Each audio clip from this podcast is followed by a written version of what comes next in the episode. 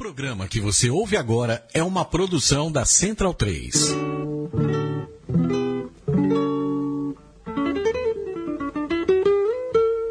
A Central três apresenta o Cinema Nacional em Revista. É o Central Cine Brasil.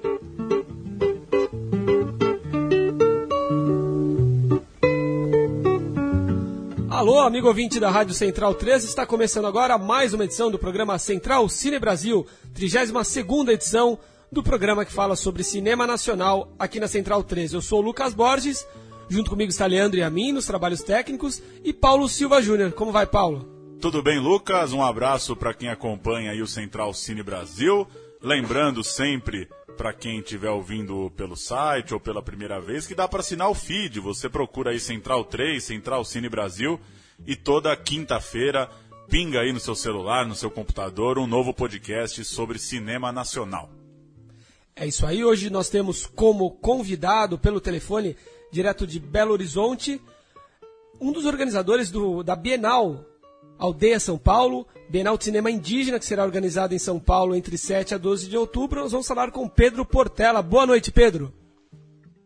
Boa noite. É, o filme, então, Martírio, vai ser exibido nessa sexta-feira, às três da tarde, lá no C C S P. É, um amigo que, que teve em Brasília escreveu algo como... É, é, de, fez, muita, fez muitos elogios ao filme, num sentido é, de que é um filme... para ele, estrutural nesse momento do cinema brasileiro, é um filme que, que de fato marca a época. Ele até ficou um pouco surpreso do filme não ter conquistado mais prêmios, não sair como grande vencedor de Brasília.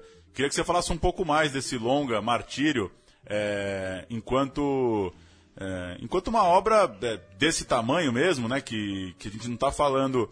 É, de um filme pequeno, está falando de um filme que chegou em Brasília, está falando de um nome conhecido, é, enfim, o que você que que que poderia falar mais sobre a relevância desse filme, até para convidar quem de repente pode ter esse, essa oportunidade de assistir ele sexta-feira aqui em São Paulo? Bom, é, primeira, primeiramente a gente tem que pensar que o, o filme é um manifesto, né? Ele é um filme de cento e sessenta minutos, e é um filme que utiliza muitas imagens também dos próprios indígenas, da luta, né? É, tem uma, um apelo muito grande é, junto aos indígenas, porque é um filme coletivo, né? É um filme que usa material de arquivo e... Inclusive, o Rodrigo também é, fez até o, o co-curador comigo, né, da, da U D S P.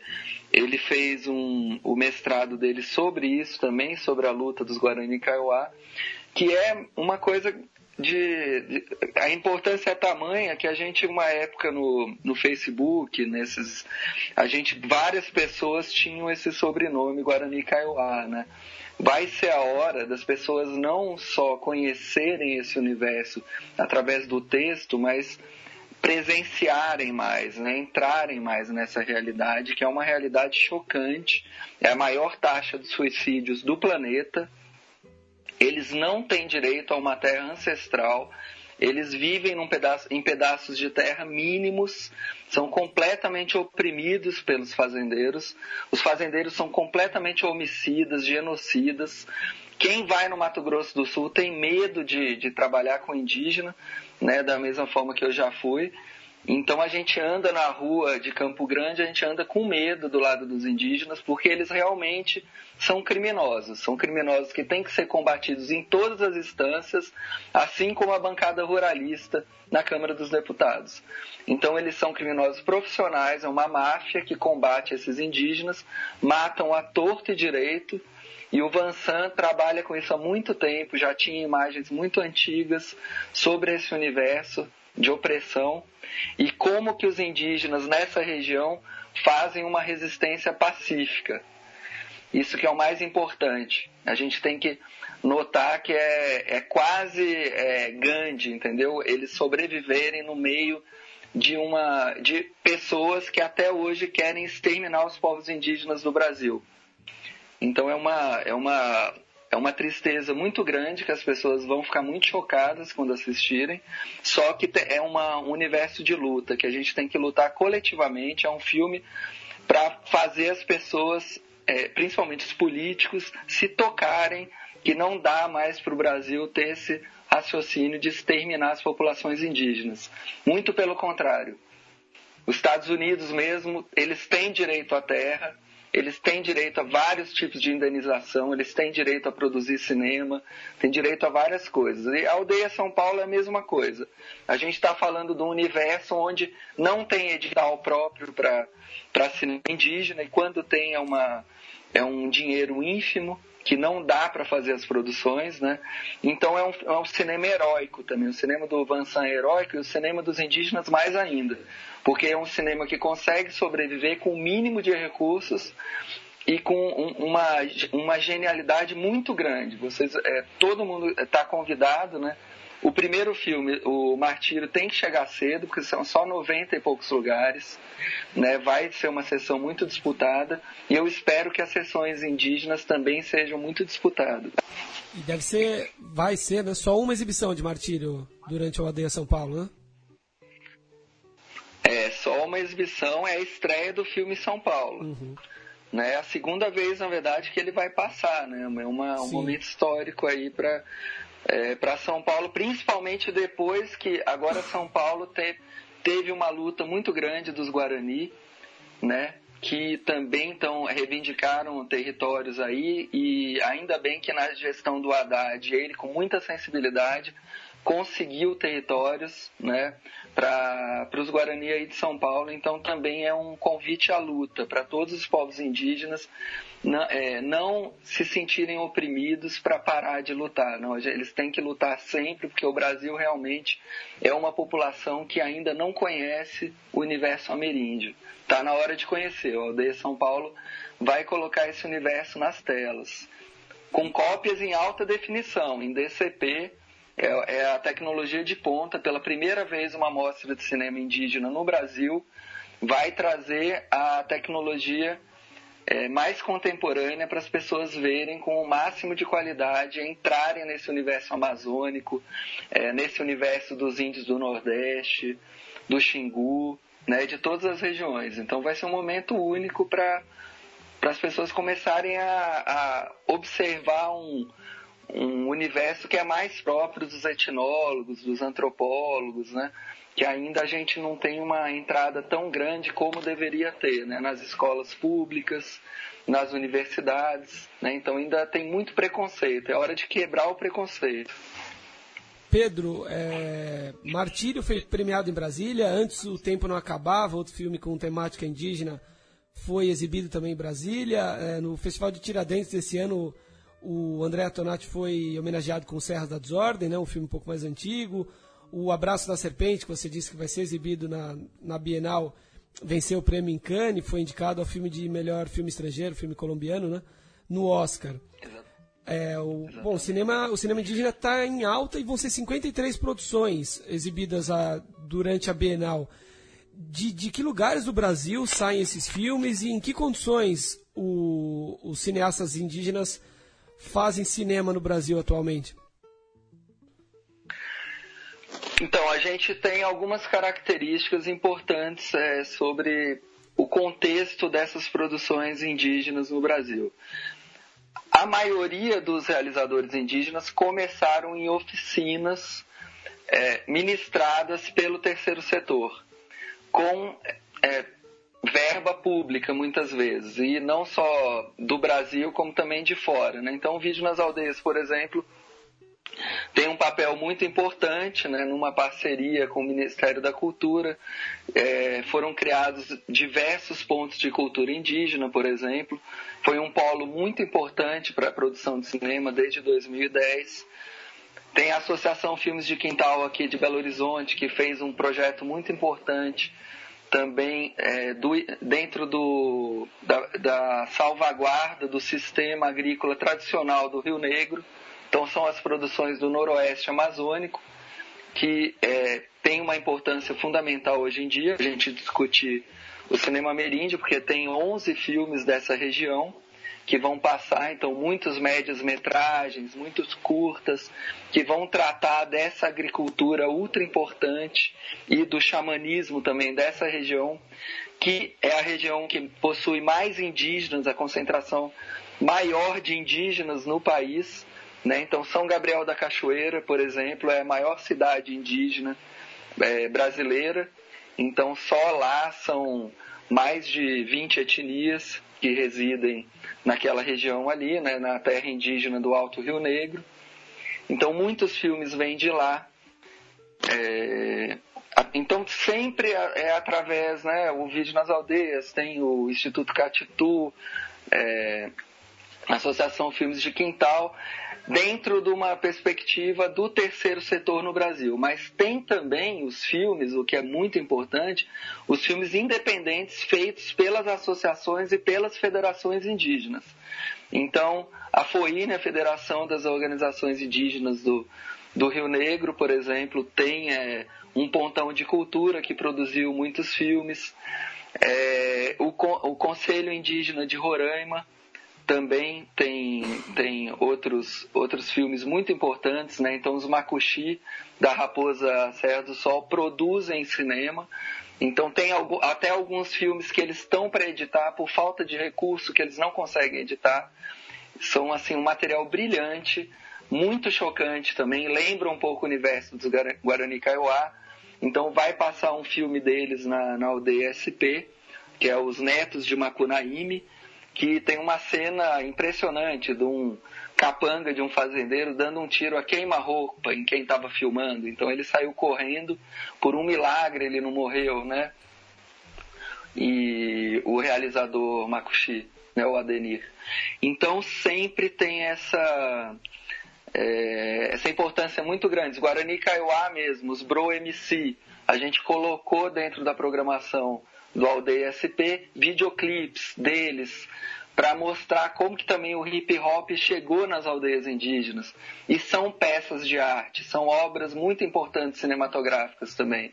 Não dá também para a gente pensar em, só em filmes documentais hoje em dia. Não, tem também a T V Foirne, é, de São Gabriel da Cachoeira, que é um programa indígena mesmo, um programa meio como o programa Abertura do, do Glauber Rocha, né? É um baré, um indígena baré, o Nivaldo da Silva Baré, que ele vai na, como um, um transeunte mesmo, que vai meio num, num universo de flanerie, né? Ele vai entrevistando as pessoas em São Gabriel, então vai mostrando como que é o ensino das línguas indígenas, como que é uma cidade com quatro indígenas, é, línguas oficiais. Né? Então é uma coisa, um, é, mostra, por exemplo, num episódio da T V Foirne que a gente vai passar, mostra a eleição da Dilma Rousseff no segundo mandato, por exemplo, uma votação maciça, né, que foi uma das maiores, um dos maiores eleitorados dela, né, no, no Brasil, né? E, e são assim cenas muito importantes, históricas, tem muito humor, né? E tem um filme extremamente importante, que é o Chapir, o, o Curadores da, da Terra Floresta, que na verdade é o mesmo ritual do, do Chapir, que vai passar na abertura. Então, o Curadores vai passar no sábado, né, na sessão é, da, das oito, acho que é oito e pouco da noite, e é muito importante, é do Mozaniel Iramari, que é um realizador que ele trabalha muito com esse universo do xamanismo, né? Ele foi é, o responsável pelo setor de comunicação da Associação Rutucara, do Davi Copenaua, né? Então, ele em Roraima, ele é extremamente importante. Ele, inclusive, ele ganhou o primeiro lugar na primeira Aldeia S P, né? O, o filme dele, Casa dos Espíritos, o curta, ganhou esse prêmio, né, no, na primeira edição da nossa mostra. E, e agora ele vai vir com um filme mais maduro, né? Um filme que chegou a ganhar o Fórum Doc em Belo Horizonte, também passou no, na Bahia, no Cachoeira Doc. Então, é um filme já um pouco mais rodado, as pessoas vão, vão ter contato com esse universo do xamanismo Yanomami. E também tem o, o Israel, Machacali, que é muito importante, é o realizador que mais produz cinema indígena no, no Brasil atualmente. Ele tem três filmes, tem o, o, o Green, e ele vai estar tá, tá, é, mostrando esses filmes agora, porque é muito importante. Ele, o universo do, dos Machacali também é muito ritual, é um cinema que também, assim como o cinema do Mozaniel Iramari, é um cinema que coloca o espectador em transe. Ele é um cinema que ele traz o xamanismo para dentro da, das narrativas, e sempre com uma voz em off, que a gente... É, é como se o espectador pudesse entender melhor, é, é, poetizar esse universo, entrar muito mais de cabeça. É aquele mergulho do Jean Rouch dentro de uma realidade específica. Então não é uma, um olhar de fora, aquela, aquela câmera da B B C que tem um olhar científico, né, que quer mostrar uma ciência do outro, né, uma ciência ocidental. Não, é a ciência ameríndia mesmo, né, são esses conhecimentos que, que são passados pelos próprios indígenas, é, numa linguagem mais direta. E é muito importante. Tem também Os Verdadeiros Líderes Espirituais, do Alberto Álvares, que é muito importante, que é o cineasta guarani mais importante da atualidade. Ele fez dois filmes já bem longos, assim. Um é sobre um xamã de cento e sete anos, lá de, da aldeia de Biguaçu, em Santa Catarina. Então vai passar dois filmes deles, dele, né? Esse, Os Verdadeiros Líderes Espirituais, sobre o seu Alcino, que é esse xamã guarani. É um filme de, já na estreia, para vocês terem ideia, do Alberto. Ele fez um filme de sessenta e sete minutos, que é uma obra-prima. Ele já nasce para o cinema com um domínio que a gente, às vezes, para quem fez parte da trajetória dele como cineasta, é um é, incrível, assim, porque ele tem um domínio muito grande da linguagem cinematográfica. Ele tem uma, uma maturidade como cineasta já no primeiro filme, que é, é... E daí logo depois ele fez A Origem da Alma, que é de cinquenta minutos. Já, então ele já está no, no segundo filme maior, né? Então ele também ensinou os Guarani... É, em várias partes do Brasil e da América Latina. Então é, é um cineasta que também passa o próprio conhecimento. Não é essa preocupação de só fazer filmes para ganhar prêmios. Então isso é bom, porque fique bem evidente que o universo dos indígenas, ele não é, é parecido com o universo do, do, do circuito de festivais brasileiros, é, é como a gente ouve falar, né? Então o cara vai é, mandar um filme para uma mostra competitiva. Os Guarani Kaiowá e os Kaiapó, por exemplo, não têm esse interesse. Eles não mandam para mostras competitivas. Não, não é um, um ambiente competitivo. Muito pelo contrário, eles gostam de trocar as informações, né? Quando acontecem as oficinas de cinema, o tempo todo... É, uma das primeiras reivindicações do, dos aprendizes de cineastas e tudo mais é ver o trabalho dos parentes. Então é completamente diferente de um ambiente onde as pessoas querem ganhar o primeiro prêmio. Não, eles querem primeiramente participar e trocar.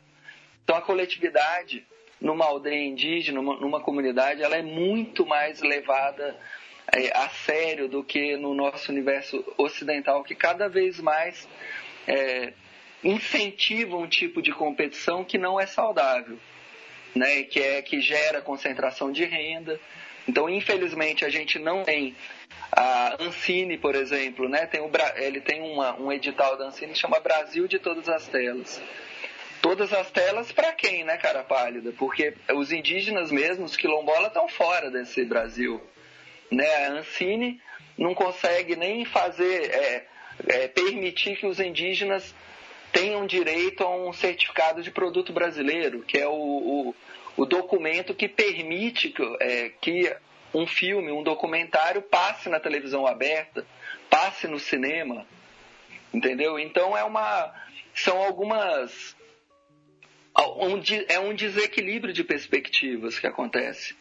Então eles fazem um cinema altamente competente, mas eles ainda não têm uma linha de financiamento pública constante que deveriam ter. Então a U D S P está aí para colocar essas demandas, né?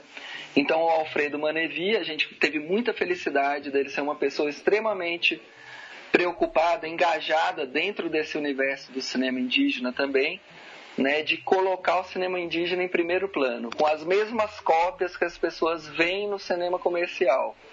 É uma cópia que passa por um servidor numa qualidade extremamente sofisticada, e a gente vai ter esse, esse direito, né? vai, vai, vai ter o direito de, é, de compartilhar essas histórias, né? Principalmente dentro do universo das mulheres, dessa vez, muitos filmes de realizadoras indígenas. Então nós temos o filme da, por exemplo, Nora Malcriada, da Elisângela Fontes Olímpio, que é muito bonito, vai passar na mesma sessão do, do filme do Mozaniel, que é um filme, um, uma, um mito-ficção. Um, é um, é, é uma, ela, ela transforma o documentário em ficção, né? Ela coloca um mito por trás de imagens documentais, um mito sobre Kari, que é a, uma cunhada é, de um... É uma nora, na verdade, uma nora de um deus, né, que, do, dos Baniwa, então que ela desobedece algumas regras que fazem surgir, né, essa desobediência faz surgir o trabalho braçal na roça.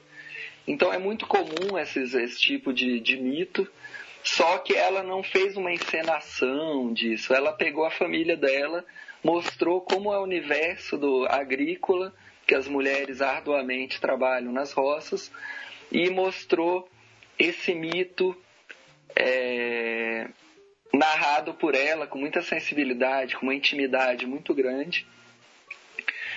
E, e é muito original. É uma coisa assim que lembra, em certos momentos, o Fata Morgana, do Werner Herzog, né, que a Lotte Eisner tem uma, uma história, né, com ela, que ele filma um campo africano, né, um filme muito bonito. Então tem uma criação, uma sofisticação enorme nessas narrativas, né?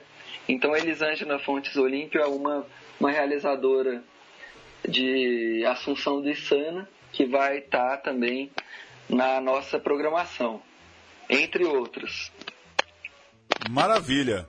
É, vasta programação, então, para quem está aqui em São Paulo, tem essa oportunidade de seguir a partir de sexta-feira, vai de sete a doze de outubro, e se entrar no Facebook, aí só procurar Aldeia S P, dá para saber a programação em detalhes, como o Pedro citou e como a gente também lembrou no começo, sexta-feira, dia sete agora, começa é, com o esperado e, e, e elogiado filme escolhido aí, a dedo, né, para abrir esse festival, Martírio. É isso aí, Pedro, muito obrigado pela atenção, parabéns pela, pela iniciativa, parabéns pela, pelo projeto da, da Bienal, e até uma próxima. Muito obrigado, fiquei super feliz de, de participar, é um programa de rádio sobre cinema, é muito bem-vindo, espero que prolifere aí no resto do Brasil, e porque os indígenas também estão precisando muito muito desse, desse tipo de bagagem, para ampliar o repertório deles também. Fico muito agradecido pela oportunidade. Um grande abraço para vocês. Valeu, Pedro, um abraço. Vamos ouvir então um trecho aí de uma, de uma canção de Juena Ticuna, ela é uma cantora indígena que também vai se apresentar nessa sexta-feira, no dia de abertura do Aldeia S P, e a gente volta com o bloco de história.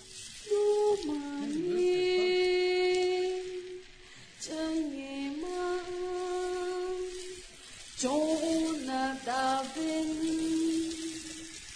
so tell me the why,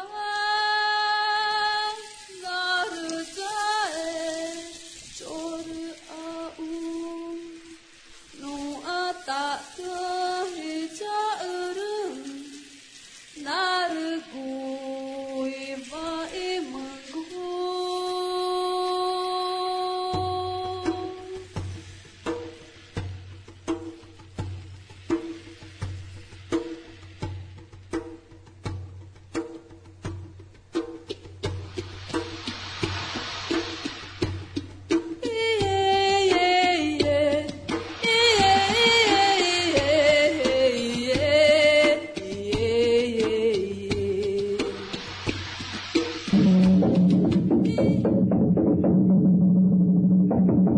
a história do cinema brasileiro.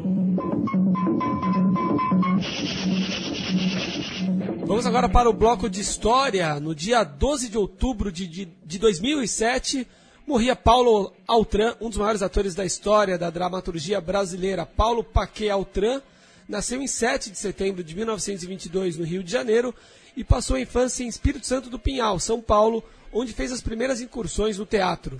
Em vinte e sete, ele se mudou para a cidade de São Paulo e logo aos onze anos escreveu sua primeira peça, As Onças da Jamaica. Formado na Faculdade de Direito do Largo São Francisco, Altran dividiu-se no início da carreira entre a advocacia e o teatro, ao qual se dedicaria na maior parte de sua vida com enorme sucesso. Integrante de grupos como o Teatro Brasileiro de Comédia, o T B C, entre muitos outros, o artista entrou no cinema pela Companhia Vera Cruz, no início da década de cinquenta. Em mil novecentos e sessenta e sete, ele fez uma de suas mais marcantes atuações na grande tela em Terra em Transe, de Glauber Rocha, no qual interpreta o político conservador Porfírio Dias. Altran seguiria atuando no teatro e ainda interpretaria papéis em novelas da Rede Globo, como O Pai Herói, de Janete Claire, em mil novecentos e setenta e nove. Voltou a trabalhar em cinema nos anos noventa, em Felicidade É, de Cecílio Neto, Tiradentes, de Oswaldo Caldeira, Oriunde, de Ricardo Bravo, ao lado de Anthony Quinn, O Enfermeiro, de Mauro Farias, e Memórias Póstumas de Brás Cubas, de André Klotzel, os dois últimos baseados em obras de Machado de Assis. Seus últimos papéis na telona foram interpretados em dois mil e seis, com O Ano em que Meus Pais Saíram de Férias, de Karl Hamburger, e em dois mil e sete, com O Passado, de Hector Babenco. Paulo Altran faleceu aos oitenta e cinco anos, depois de sofrer um efizema pulmonar e também devido a complicações decorrentes do câncer. Vamos ouvir então Paulo Altran atuando ao lado de Paulo Gracindo, num trecho do grande Terra em Transe, e a gente volta com as notícias.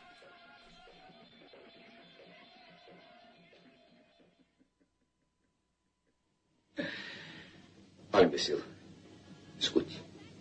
A luta de classes existe. Qual é a sua classe? Vamos chegar.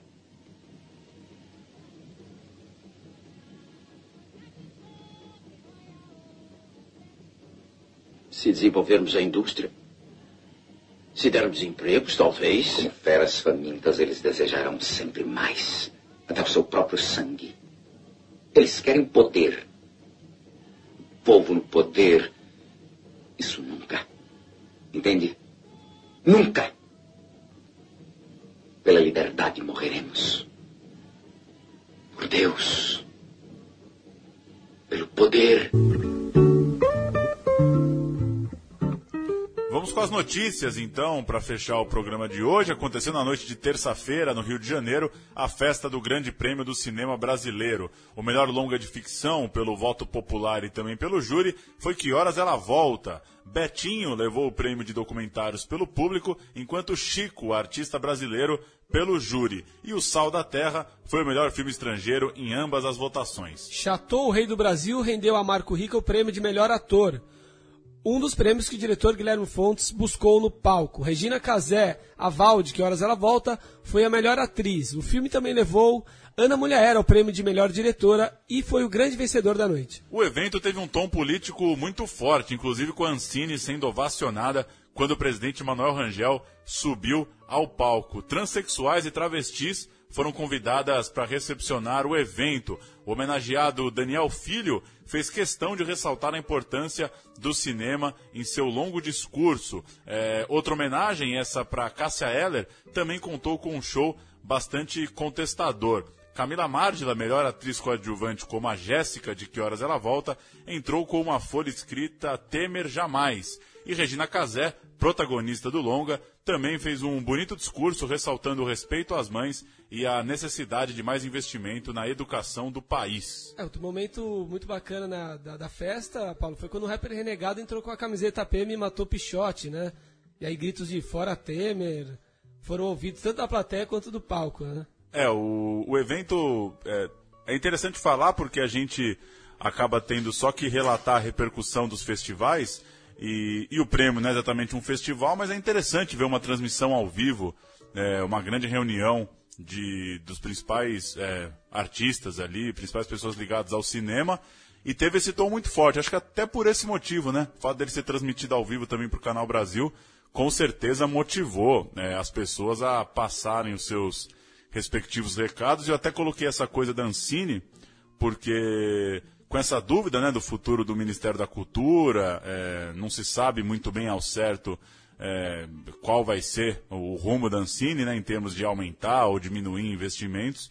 Então, é, as pessoas fizeram questão de lembrar que tentar quebrar essa coisa, né, é, é estúpida e sem nenhum sentido que tem muito no Brasil de, de achar que artista está, é, como, como eles dizem, mamando nas tetas do uhum, governo, né? Sim. Ressaltar que uma agência de cinema é uma coisa que, que precisa existir, que ainda bem que existe, e é claro que pode ter falhas, né, numa, num, num edital público, num, num recorte de, um, de uma seleção, claro que pode ter, né? Não, não acho que a lei seja intocável, mas valorizar, né, a, a indústria que está sendo criada também. O próprio Daniel Filho falou muito disso. Falou, é, para quem pensa que a gente está ganhando dinheiro do, do governo para fazer arte, um filme emprega aí quinhentas, seiscentas, setecentas pessoas, né? E move uma economia, né, considerável também. Pois é.